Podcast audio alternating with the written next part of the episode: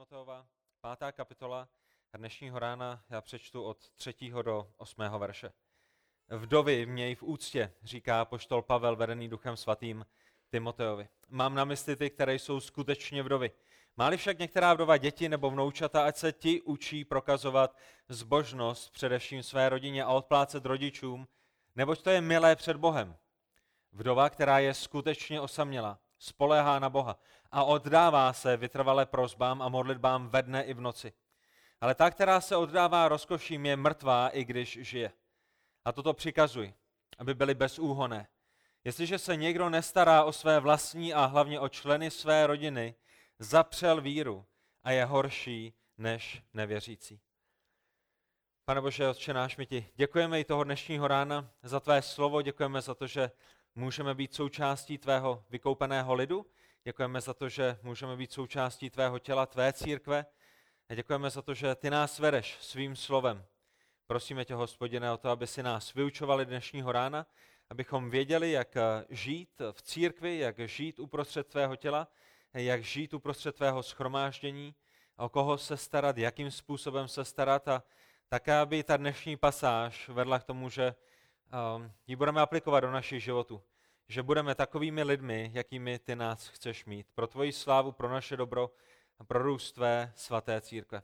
Za to tě prosíme ve jménu Pána Ježíše Krista. Amen. Můžete se posadit. My jsme minulý týden uh, zmínili to, že Eh, pán Bůh je zastáncem vdov, Pán Bůh je zastáncem sirotků. Eh, sirotkové a vdovy osamělí lidé mají v božím srdci jedinečné místo. A minulý týden jsme procházeli nejrůznější biblické pasáže, které o tom mluví. Eh, pán Bůh se rád stará o ty, kteří se o sebe postarat nemohou. Pán Bůh je rád s těmi, kteří jsou pokornými a v jejich soužení nese to jejich soužení s nimi. Je s těmi, kteří jsou slavými, je s těmi, kteří jsou bezastání, je s těmi, kteří jsou bezmocnými. A kdo víc na tomto světě je bezmocným než sirotkové, než vdovy. A církev, která je církví boží, která je církví Pána Ježíše Krista, církev má odrážet boží charakter. Věci, které Bůh miluje, my máme milovat. Věci, které Bůh nenávidí, my máme nenávidět. Věci, které dělají Pánu Bohu radost, mají dělat radost nám. A to je to, co my jako církev máme dělat. My máme reflektovat boží charakter. A tak hlavní záměr církve není starat se o VIP hosty. Kdyby dnes ráno někdo přijel ve Ferrari a přijel s nádherným kožichem a v nádherném saku a s drahými prsteny a, zlatými hodinkami, tak naším posláním není to, abychom vyrolovali eh, červený koberec a eh, přinesli jim dvě křesílka dopředu a naservírovali jim kávičku a, a, a klaněli se jim a hlavně, aby se zde cítili v pořádku, na úkor toho, že možná přišel nějaký sirotek nebo vdova. My nejsme povoláni k tomu sloužit lidem, kteří mají nějaký VIP status, ale v této pasáži jsme voláni k tomu, abychom pečovali o ty, kteří o sebe pečovat nemohou. Možná, když budeme k sobě upřímní, my bychom radši pečovali o ty, kteří přijali v tom Ferrari, než eh, o ty, kteří nic nemají. Jednoduše kvůli naší píše, jednoduše kvůli tomu, že bychom si mysleli, z tohohle vztahu něco dostaneme, když budeme sloužit vdově nebo sirotkovi, z toho moc mít nebudeme. Ale my zde nejsme proto, abychom odráželi naši hříšnou přirozenost, my jsme zde proto, abychom odráželi boží svatost a boží nádheru a boží majestát a Bůh miluje vdovy. A tak je to velice důležitá pasáž.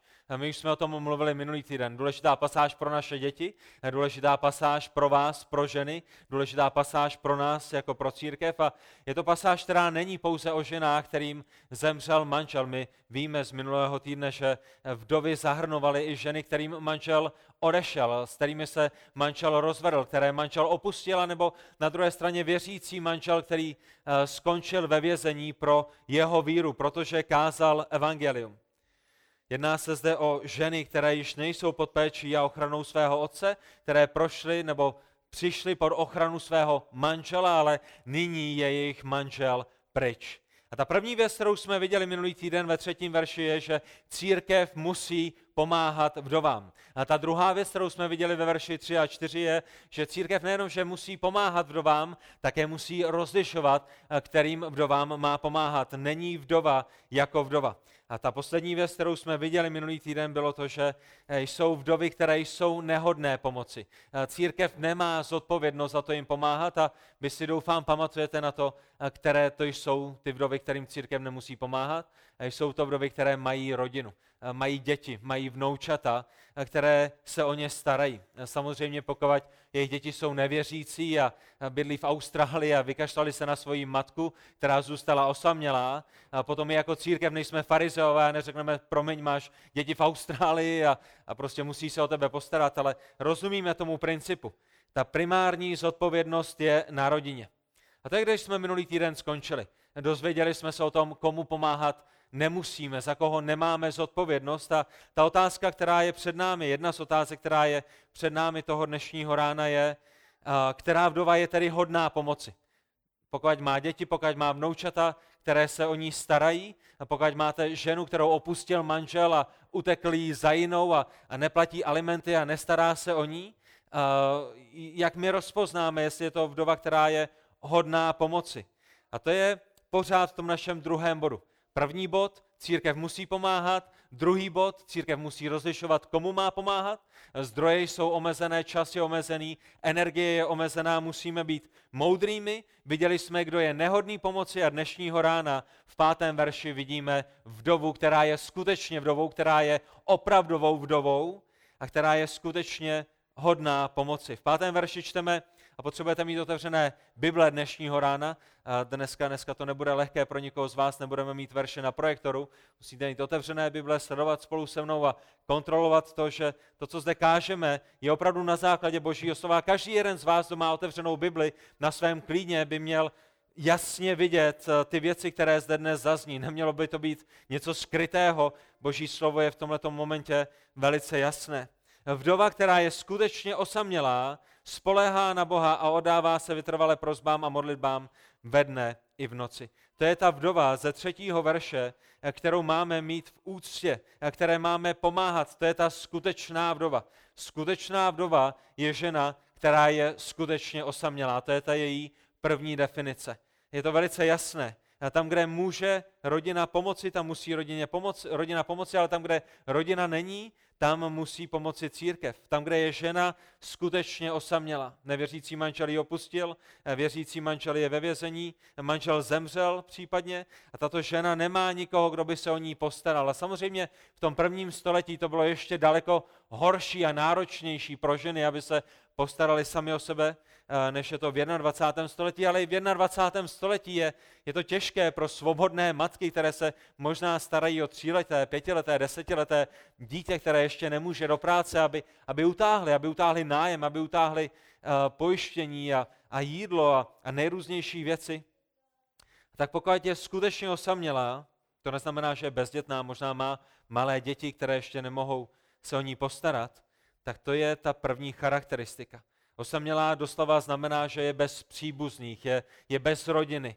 Osamělá v tomto tvaru je trvale osamělá, trvale pokračujícím způsobem osamělá. Není to o tom, že manžel odjel na měsíc na služební cestu a, a nyní jí máme sloužit a starat se o ní, když do určité míry samozřejmě chceme být pohostěnými a pomoci jí, ale, ale je to o tom, kdo je trvale pokračujícím způsobem v tomto stádiu. A tam je zodpovědná církev, aby pomáhala. Ale tohle to neznamená, přátelé a drazí v Pánu Ježíši Kristu, že ta pomoc funguje způsobem, dáme si to do rozpočtu, vyhraníme si uh, x tisíc korun měsíčně na to, abychom se starali o tyto vdovy a, a již dál se o to nestaráme.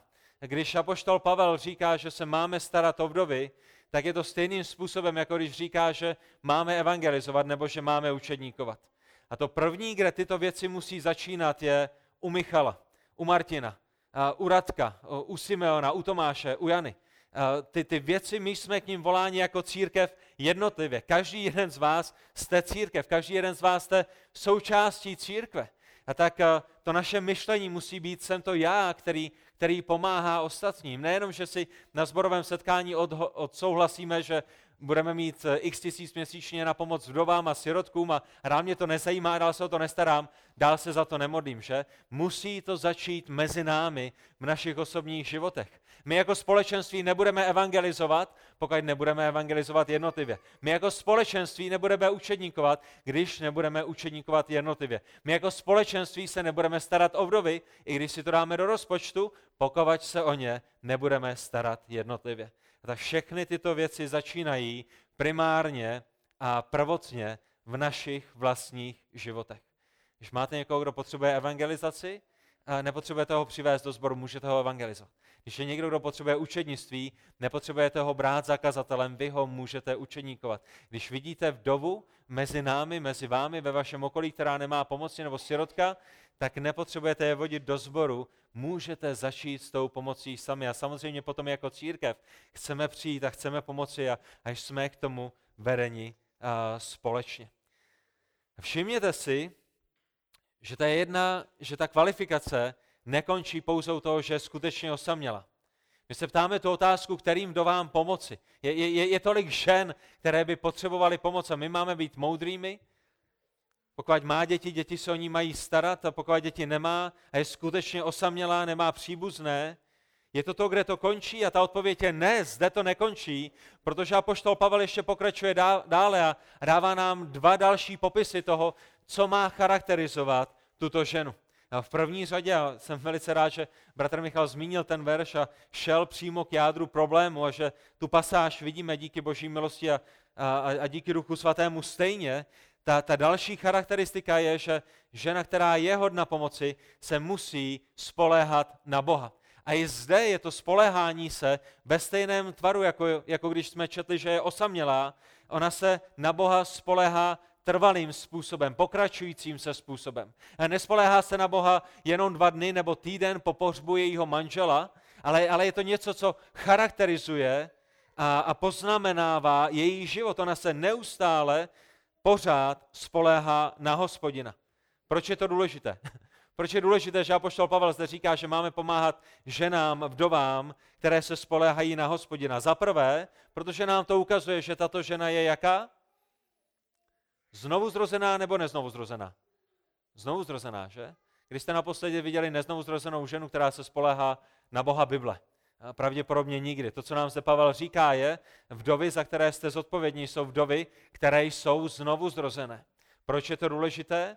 Protože církev nemá primární poslání v tom, aby sloužila vdovám, kteří jsou mimo církev. Máme za ně zodpovědnost, můžeme jim sloužit? Ano, můžeme, ano, máme, ano, je to, je to fajn a je to v pořádku, ale naše primární energie, naše primární zdroje, náš primární čas musí jít k těm, kteří jsou znovu zrozeni. A to jde, to jde v ruku v ruce s Galackým 6. kapitolou 10. verši, kde apoštol Pavel říká, tak tedy dokud máme čas a kuřimští, dokud máte čas, čiňme dobro všem, Čiňme dobro všem v tomto sboru, mimo tento sbor, čiňme dobro všem, zvláště však těm, kteří patří do rodiny víry.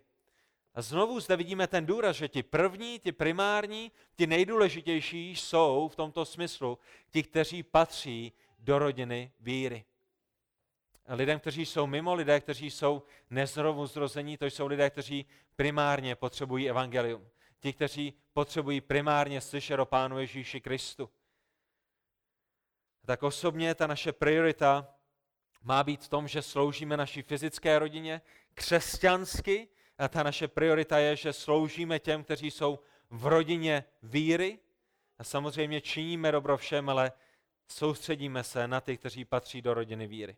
A mimochodem, není to úžasná výsada, když můžete patřit do rodiny víry? Není to úžasná výsada, když můžete patřit do místního zboru, když můžete být součástí místního těla Kristova, být orgánem v Kristově církvi, kde jsou další orgány, které jsou povolány k tomu, aby vám pomáhali, aby vám sloužili, aby se o vás starali, aby, aby o vás pečovali a aby vás budovali. A stejně tak i vy jste voláni k tomu, abyste v té rodině víře, víry pečovali a starali se a pomáhali a pečovali, ale je to jedna z úžasných výsad, kterou máme, že můžeme být součástí těla Kristova, místního sboru, orgány, které o sobě pečují. A tak to je ta první věc. To je ta vdova, která je hodná pomoci, je znovu zrozená, zná hospodina, spolehá se na Boha, ví, že Bůh zaslíbil, že se postará a tak se na něj spolehá. Je to žena, která nejenom, že věří, ale, ale důvěřuje božím zaslíbením. Přítomnost je nesnadná. Budoucnost je temná. Jak by, jak by budoucnost pro tuto ženu nemohla být temná, že? Její manžel je ve vězení, její manžel byl zabit, její manžel ji opustil. Nemá, kdo by se o ní postaral. Přítomnost nesnadná, budoucnost je temná, ale její nadějí je hospodin. Její nadějí nejsou lidé, její nadějí není její práce, její nadějí není tučné bankovní konto, její nadějí je hospodin. Jakou lepší naději by člověk v tomto životě chtěl? Že i když nejsme vdovci, i když nejsme vdovy, tak to je to, k čemu chceme směřovat. A ta otázka dnešního rána mimochodem pro každého jednoho z nás je, kde je naše naděje, na co se spoleháme, i když máme manžela, i když máme příbuzné, na co se spoleháme. Jaká lepší naděje na tomhle světě je, než hospodin. Žalm 27, 20. žalm 7. verš. Jedni doufají ve vozy, druzí zase v koně. My však připomínáme, my však doufáme ve jméno hospodina, našeho Boha. To nejenom uprostřed bitvy, nejenom uprostřed toho, kdy, kdy, kdy králové jsou na bojišti a, a jedni se spolehají na tohle a druzí se spolehají na tohle, ale my se spoleháme na hospodina i uprostřed těžkostí životních, i uprostřed těžkostí duchovních, my se spoleháme na toho jediného, který je spolehnutí se hoden a tím je hospodin. Tato vdova, tato žena se spolehá na slib z Jeremiáše 49.11, kde hospodin řekl a přikázal Izraeli, ať tvoje vdovy doufají ve mně. Tvoje vdovy nemají doufat v sociální systém, tvoje vdovy nemají doufat ve stát, který by se o ně postaral, tvoje vdovy nemají doufat tady v toho nebo tamhle v toho, nemají doufat ve slevy v Kauflandu, nemají doufat v to, že v nějakém odpadkovém koši najdou jídlo. Tvé vdovy mají doufat ve mně. Proč? Protože hospodin, ne sleva v Kauflandu, je ten, kdo se o ní postará. A hospodin si může použít slevu v Kauflandu? Samozřejmě, ale je to hospodin, který se o ní postará. Je to hospodin, který dá to, co potřebuje. A, ten nástroj, kterým hospodin se o ní postará, je jakým nástrojem? Je církev. Jste, jste vy a já. My jsme tím nástrojem, který Bůh používá k tomu, aby se staral o tyto lidi. A není to nádherný popis jejího charakteru. Nechtěli byste i vy, ženy, sestry, být charakterizované jako ženy, které se spoléhají na hospodina. I v té životní situaci, ve které jste, i když máte byt, i když máte manžela, když máte auto, i když máte práci, zajisté to nám nebrání v tom, abyste se i uprostřed těchto věcí spoléhali na, na hospodina. Tato žena nepropadá panice. Ženy, propadáte někdy panice? A dostala jsem směnu na tenhle den. A, měli jsme naplánovat dovolenou a nevyšlo to. A, já nemluvím o mužích, protože to bychom zde byli déle. Muži, muži propadají panice ještě daleko více než ženy. Ale tato žena nepropadá panice. Není sevřená úzkostí, není schoulená někde v rohu v koutě, v depresích, i když je její přítomnost temná a budoucnost vypadá velice těžce. To, co ona dělá, je, že se spoléhá na hospodina. Spolehá se na svrchovaného krále vesmíru. Spolehá se na svého nebeského otce, na toho, který má každou galaxii v tomto vesmíru ve své ruce. Věděli jste to? Pán Bůh má každou jednu z těch milionů a miliard galaxií, které jsou kolem nás, ve své ruce. A nejenom ty galaxie, které jsou kolem nás, ale každou jednu hvězdu, každou jednu planetu, každou jednu kometu, každý, jeden asteroid, který tam někde ve vesmíru je. A ne pouze tyhle ty planety, ale i, i počasí na těchto planetách. A nejenom tyhle ty věci, ale, ale kdybyste šli k těm malým věcem, každé jedno smítko v tomto vesmíru má hospodin ve své ruce. A každé jedno smítko vesmíru udělá přesně to, co pán Bůh chce, aby udělal. On ho má ve své kontrole. Každá molekula dělá přesně to, co Bůh chce, aby ta molekula dělala. Každý atom, který je v každé molekule, každý proton a neutron a a ta třetí věc, na kterou jsem zapomněl, elektron, proton a neutron, které tam jsou, dělají přesně to, co Pán Bůh chce dělat. On je ten, který drží všechno pohromadě svou mocí. Proč by se nějaká vdova, proč by se nějaká osamělá žena na tomhle světě domnívala, že Bůh, její nebeský otec, který má všechny věci pod kontrolou a který udržuje chod celého vesmíru, by zapomněl na ní v její těžkosti. Ten, který zařizuje, že zítra bude další ráno, ten, který zařizuje, že země oběhne kolem slunce a měsíc oběhne kolem země a, a ten, který má každou molekulu ve své ruce a udržuje je pohromadě, to je ta síla, která drží celý vesmír pohromadě. Proč by si kterákoliv žena myslela, že Bůh na ní zapomene? Ona to ví, ona si to připomíná, ona v něj doufá, protože zná svého Boha. A ví ze zkušenosti z minulého života, ne, ne z minulého života před reinkarnací, protože reinkarnace není, ale, ale z předchozího života, který doposavat žila na této zemi, že Bůh je Bohem, který se stará. A ví, že se o ní postará v dobrých věcech a v dobrých časech, ale i, i v časech, které jí připadají těžké a náročné. Ať už je to v manželství nebo bez manžela, ať už je obklopena dětmi nebo děti kolem sebe nemá. Spolehá se na nebeského Otce, který ví, co tato žena potřebuje předtím, než ho to prosí. Viděli jste, že písmo mluví o tom, že Pán Bůh ví, za co budeme prosit, ještě předtím, než jsme ho to prosili? Jak je to možné? Protože Pán Bůh je vševěroucí.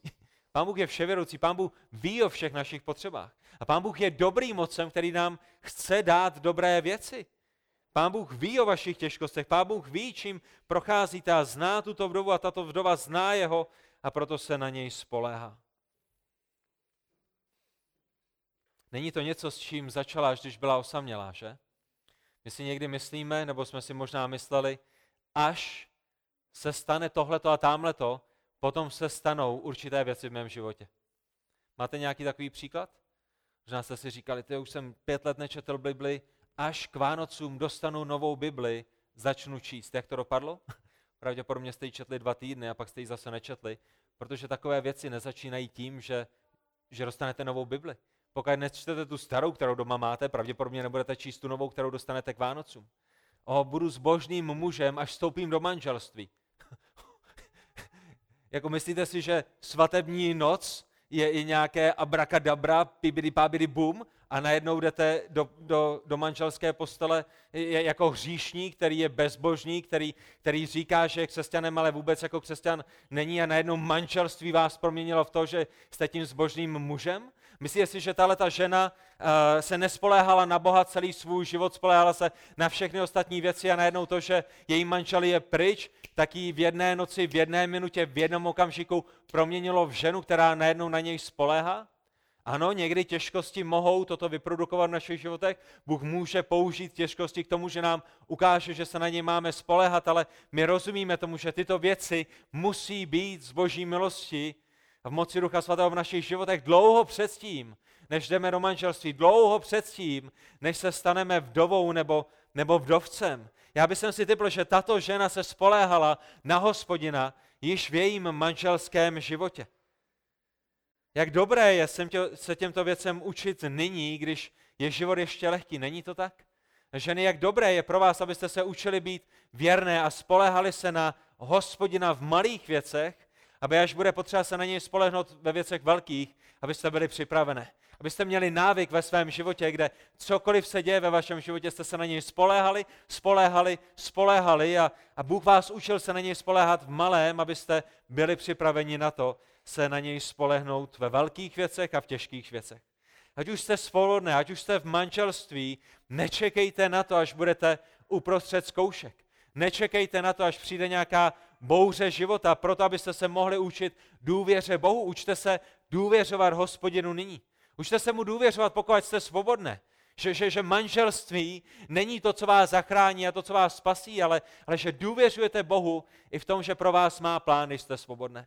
Jste v manželství s nevěřícím mužem, učte se spolehat se na Boha. Jste v manželství s mužem, který, který možná není duchovním vůdcem rodiny, jakým by měl být, i když je znovu zrozeným, učte se spoléhat na Boha. Možná, možná se za něj více modlete, možná ho uh, méně, co je to správné slovo, uh, možná méně do něj rejpejte, možná se více spolehejte na hospodina, že?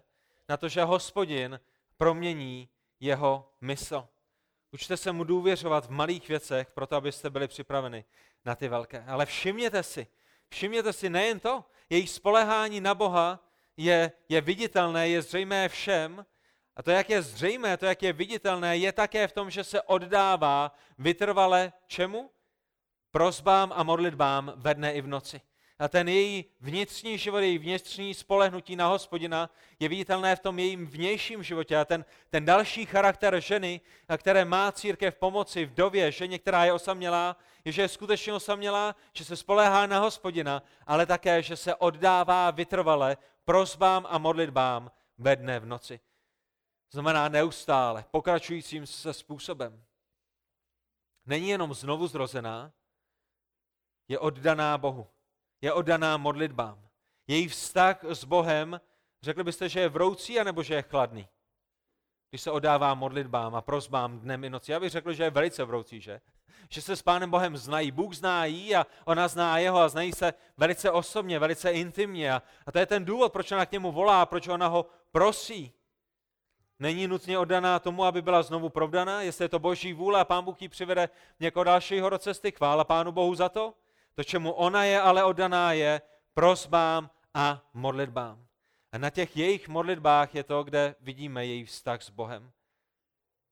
Své žádosti, své potřeby, své strasti přináší na to nejlepší místo. Ženy, sestry, muži, bratři, vy také. Na jaké místo přinášíte vy své strasti a své těžkosti? Komu všemu zavoláte, když, když se něco pokazí. Za, za kým vším jdete, když se něco nedaří. Ať už jste nemocní, ať už přijete o práci, ať už máte těžkosti v manželství. Jaká je ta horká hlinka, na kterou, na kterou voláte? Váš kamarád, případně kamarád Google, tři kroky k lepšímu manželství, jak to napravit, pět nápadů na to, jak to spravit, když jsem to včera pohnojil a byl jsem hnusný na svoji manželku když, když, když procházíme těžkostmi a nevíme, co bude zítra, kde, kde je to místo, která osoba je ta, za kterou jdeme. Její modlitby této ženy, všimněte si, nejsou poslední možností záchrany, ale první a primární nadějí pomoci. Její modlitby nejsou poslední možností záchrany. Tato žena se nemodlí, až když všechny ostatní možnosti selhaly. Kdy se modlíte vy? Když všechno ostatní selhalo, už jsem to nezvládl svojí vlastní silou, už jsem vyzkoušel všechny ostatní kamarády, už jsem vyzkoušel tady to a tamhle to a nic nefungovalo, no tak se asi budu modlit, protože mi nic jiného nezbývá. Tato žena se nemodlí, až když všechny ostatní možnosti selhaly. Její modlitby k věrnému Bohu jsou její jedinou možností. Dnem i nocí neustále vytrvale volá. Nejedná se jenom o prosby, ale jedná se také o modlitby a v těch modlitbách chválí Boha, rozmlouvá s Bohem, uctívá Boha, že je tam ta prozba, Bože, já mám tyto potřeby a prosím tě o to, aby si tyto potřeby naplnil, ale není to pouze prozba, je to také modlitba, ve které oslavuje a uctívá Boha tím, že si připomíná na svých modlitbách jeho charaktera a vzdává Bohu chválu za jeho charaktera a připomíná si jeho zaslíbení a jeho věrnost a jeho dobrotu. A v tom se učí spolehat na Pána Boha. Není to Pán Bůh, který potřebuje, aby mu ona připomínala, že on je věrným. Je to ona, která si potřebuje skrze modlitbu připomenout, že Bůh je věrným. A modlitba není nějakým zázračným klíčem, kterému pán, kterým Pánu Bohu zlámete ruku a lámete mu ji svou modlitbou tak dlouho, dokud on neudělá to, co chcete, aby udělal. Ale modlitba je nástrojem k tomu, aby, aby se naše vůle podřídila Boží vůli. Abychom si připomínali Boží charakter. Bůh zná svůj charakter. Aby naše mysl a naše vůle byla podřízená té jeho. A toto je žena, která má, která má církev pomoci v její nouzi. Ta otázka, která je s tím spojená, je, jak církev rozpozná, že se tato žena odává modlitbám. Pokud ta kvalifikace je, že máme pomoci primárně a hlavně ženám, které jsou skutečně osamělé, ženám, které se oddávají Bohu a ženám, které se modlí, jak to církev rozpozná? Jak to církev rozpozná? Poprosíme Martina Tronečka, aby nám vyrobil nějaký měřák a když přijde taková žena, tak ji projedeme skenerem. A, píp, píp, píp, píp. Ne, ne, ne, sorry. Nemodlíš se, nejsi oddaná Bohu nebo se všichni nastěhujeme na tři týdny k ní domů, aby jsme zjistili, jestli se modlí a jestli je odaná Bohu? Jak to, jak to poznáme? Má, má, máte, někdo, máte někdo dar, kterým to rozpoznáte? Že ona přijde a, a vy budete vnímat, vnímat její duchovní rozpoložení? Jak církev rozpozná, že se tato žena oddává Bohu a že se oddává modlitbám? ne tak, že tato žena je přítomná v obecenství božího lidu, kdykoliv může. Nedává to smysl? Tato žena je známá církvi tím, že je součástí církve. Tato žena je známá církvi tím, že se odávala Pánu Bohu a modlitbám dávno předtím, než byla ovdověla.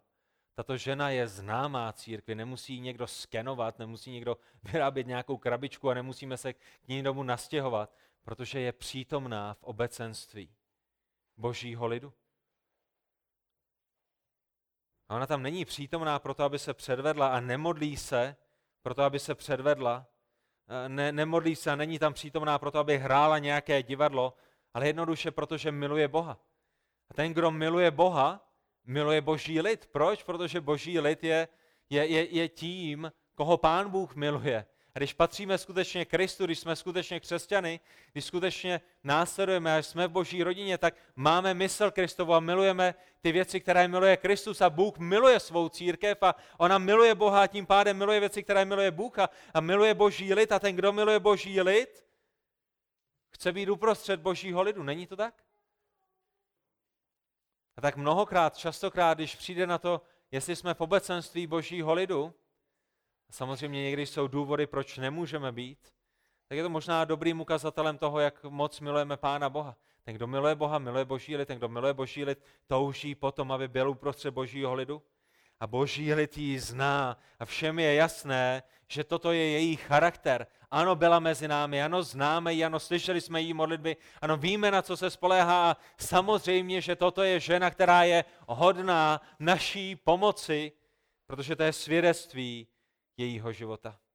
Lidé ji vidí ve sboru lidí, slyší její modlitby, nemusí někde pátrat, nemusí zkoumat, nemusí ověřovat. A jinými slovy, tato žena je jako Ana. Pamatujete si na Anu? Míněno na, na, na, na vdovu Anu, která byla v božím chrámě při ponarození Pána Ježíše Krista. Pamatujete si na ní? Jestli si dobře pamatuju, ona byla v manželství sedm let a po sedmi letech manželství přišla o svého muže, pravděpodobně ve velice uh, mladém věku a potom celý zbytek života trávila na modlitbách v chrámu, že ne, ne, nebyly křesťanské společenství, protože Pán Ježíš teprve přišel, ale ona byla mezi božím lidem, na tom místě, kde se boží lid scházel, kam boží lid přicházel uctívat a dělala tam co? Co dělala Ana v chrámu? Modlila se dnem i nocí, spoléhala se na hospodina, sloužila Bohu. A každý, kdo přicházel do toho chrámu, věděl, toto je žena, která je hodná pomoci, protože vidíme její službu, vidíme její odanost a vidíme její modlitby. A tak ženy, sestry, já vám přeju dlouhá manželství, přeji vám, aby vás manžel nikdy neopustil, přeji vám, aby vám manžel nikdy nezemřel. Ale co je ta lekce, kterou se z tohoto můžeme naučit? Zde je, jaký by měl být váš charakter. Zde je, o co musíme usilovat z boží milosti. Oddávat se Bohu, spoléhat se na Boha, modlit se dnem i nocí a, a náš charakter by měl být znám v obecenství církve a, a to je jeden z mnoha důvodů, proč chceme být v církvi. A všimněte si, že to, co zde Pavel píše, není o tom, že když za vámi přijde vdova, tak jí řekněte, tady jsou věci, které potřebuješ splnit. A potřebuješ splnit to, že jsi skutečně osaměla, to teď budeme testovat. A potřebuješ splnit to, že se oddáváš Pánu Bohu, to teď budeme 6 měsíců testovat a potřebuješ začít pracovat na tom, že se oddáváš modlitbám a my tě budeme teď 6 měsíců testovat, že? Eh, byste přišli za 6 měsíců, ona by byla mrtvá, protože neměla co do úst a neměla kde bydlet a neměla, kdo by se o ní postaral. Není to o tom, tady jsou teď uh, věci, kterými musíš projít a které musíš splnit, proto abychom my se o tebe mohli začít starat. Ne, my rozpoznáváme tvůj charakter, že již je takový a proto se o tebe rádi postaráme. A tak ta otázka dneska nejenom pro sestry, nejenom pro sestry, je, jaké jsou naše životy. Co by s vámi bylo, kdybyste zítra zůstali osamoceni? V tom, v tom, v tom kontextu té dnešní kapitoly. A jedním z úžasných výsad zapojení se do těla Kristova je i to, že vás lidé znají, že znají váš charakter a mohou o vás vydat dobré svědectví a církev se o vás může postarat. Proč je to důležité? Protože církev nemá povinnost pomáhat všem. A to je problém v církvi. Protože nevíme, co máme dělat a potom děláme všechno a děláme i věci, které nemáme povinnost a nemáme přikázány dělat. A na těch věcech, které jsou druhotné a, a třetiřadé a čtvrtořadé a naprosto nepodstatné, ztrácíme čas a energii a, a finance a všechno možné. A potom již nemáme čas a finance a energii na to, co je nejvíce důležité. A zde máme něco, co je nejvíce důležité. Takže to jsou věci, které jsou na božím srdci, to jsou věci, které Bůh přikazuje své církvi. Co by s vámi bylo, kdybyste zítra zůstali osamoceni? My nemáme pomáhat všem a to je to, co vidíme i v šestém verši. My čteme v šestém verši, ale ta, která se odává rozkoším, je mrtvá, i když žije. A všimněte si, že apoštol Pavel zde napíše eh, těmto ženám, nepomáhejte, tyto ženy nejsou hodné vaší pomoci, protože to je naprosto očividné. A poštol Pavel říká, pokud máte nějakou ženu, eh, která se neoddává Bohu a která se neoddává modlitbám, ale na druhé straně se oddává rozkoším, taková žena je mrtvá a mrtvým ženám většinou není potřeba pomáhat, že? Proto apoštol Pavel nemusí přikazovat, toto jsou ženy, kterým nepomáhejte. A to, co zde Pavel dělá, je, že používá kontrast. A já miluji kontrast, protože je to, je to, je to jedinečný způsob, jak můžete lidi něco naučit. Že?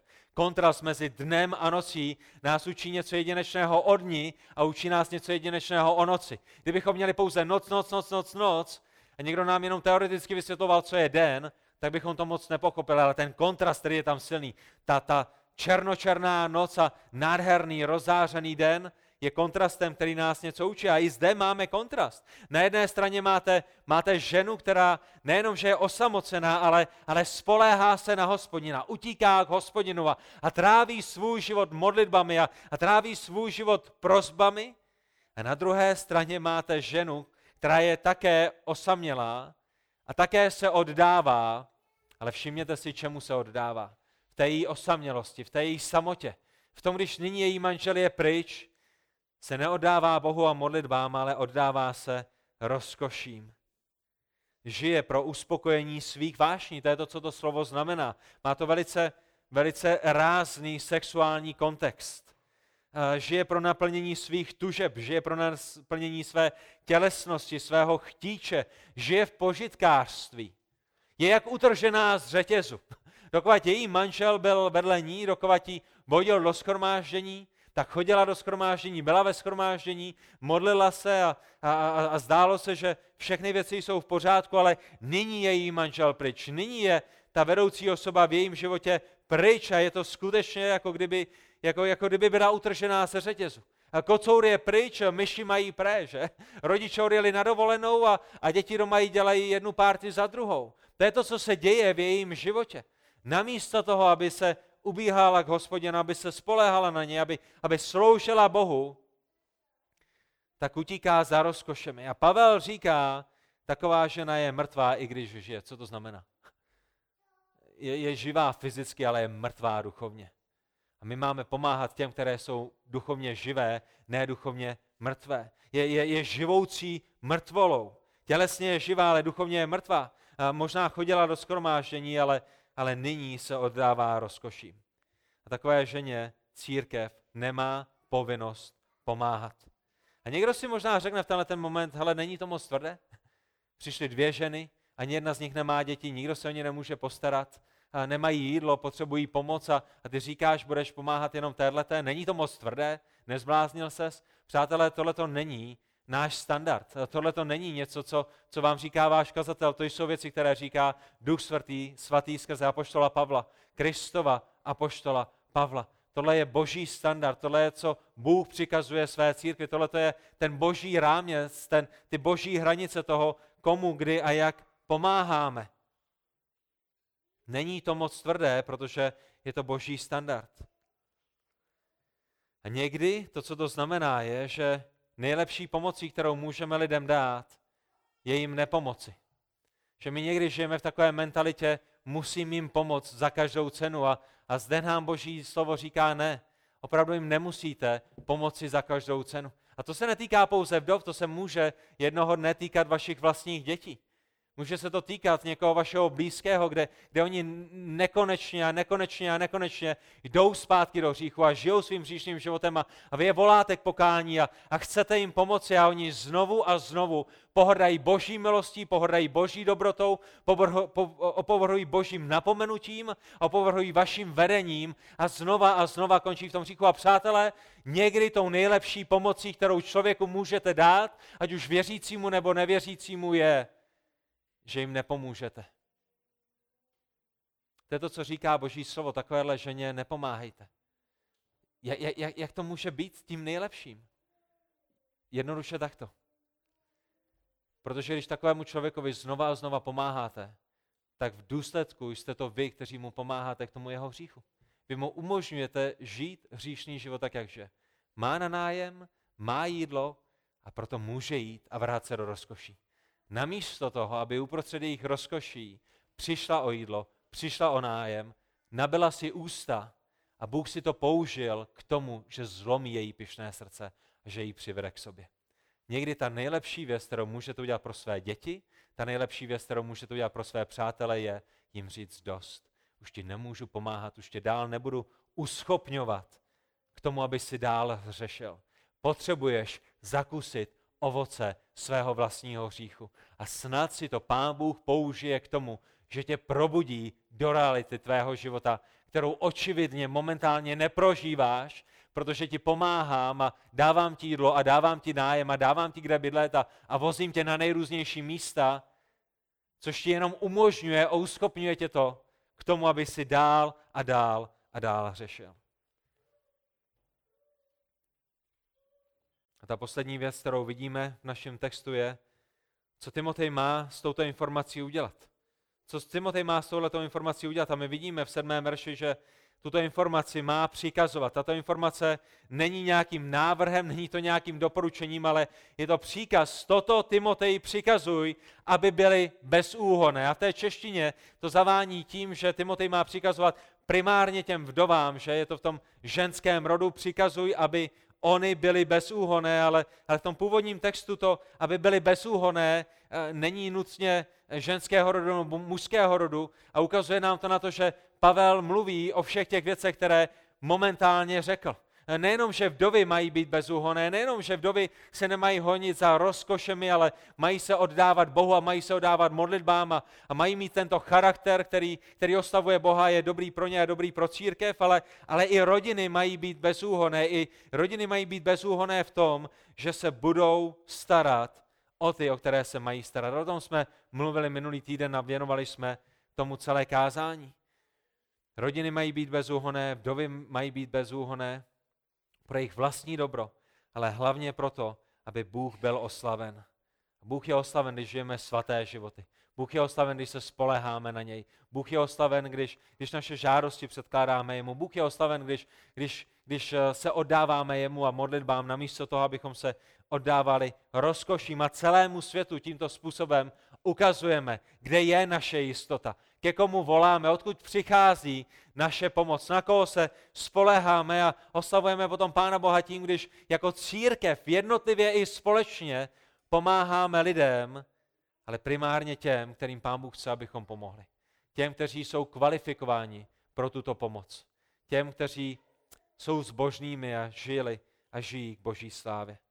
To je, jakým způsobem je Pán Bůh oslaven ten verš 8, jestliže se někdo nestará o své vlastní a hlavně o členy své rodiny, zapřel víru a je horší než nevěřící. To je verš, který jsme probrali již, již minulý týden, ale jenom vám připomenu na závěr tohoto kázání, že pokud se nazýváme znovu zrozenými křesťany a nepomáháme těm, kteří jsou naši vlastní, ať už v místním sboru, ať už členové našeho vlastního sboru, anebo, nebo členové své vlastní rodiny, potom jsme horší než nevěřící a zapřeli jsme víru. Jak jsme zapřeli víru?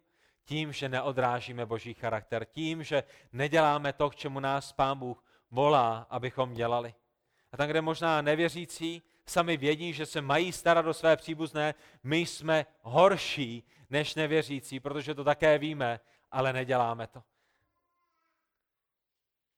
To není dobré svědectví pro nás, není to dobré svědectví pro náš sbor, není to nic pro boží slávu, když někdo říká, že je znovu zrozeným, ale nestará se o ty lidi, kterému pán Bůh dává do jeho blízkosti, proto aby se o ně staral.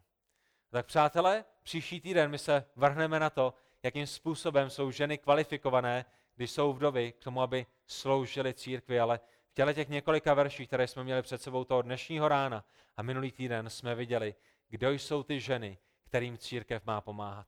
A sestry, obzvláště vy, to minulé kázání a dnešní kázání a příští kázání bude hodně mluvit do vašich životů. Já doufám, že vás pozbudí. Ale muži, pro vás to neznamená, že si můžete dát šrofíka že nemusíte dávat pozor. Protože pokud jste manželi, vy byste měli vést své ženy k tomu, aby měli tento charakter. Vy jste těmi duchovními vůdci ve vaší rodině, kteří mají vést své ženy k tomu, aby jednoho dne, až vy zemřete, aby církev se o ně mohla postarat. To je vaše zodpovědnost. A vy musíte dávat pozor minulý týden, tento týden i příští týden, protože to nejsou věci, které jsou na bedrech jenom vaší ženy, jsou to věci, které jsou na bedrech vás. Vy máte připravit svou ženu k tomu, aby pokud vás Pán Bůh odvalá z této země dřív než jí, aby církev věděla, tady je manželka, která je zbožná, tady je vdova, která je zbožná, protože měla zbožného muže, který se o ní staral a který o ní pečoval a který ji připravil k tomu, že církev se nyní o ní může postarat, když zůstala sama. Tak pane Bože, Otče náš, já tě prosím za naše sestry, prosím tě za naše bratry v Pánu Ježíše Kristu, prosím tě za sebe, prosím tě za svoji ženu, prosím tě za naši rodinu.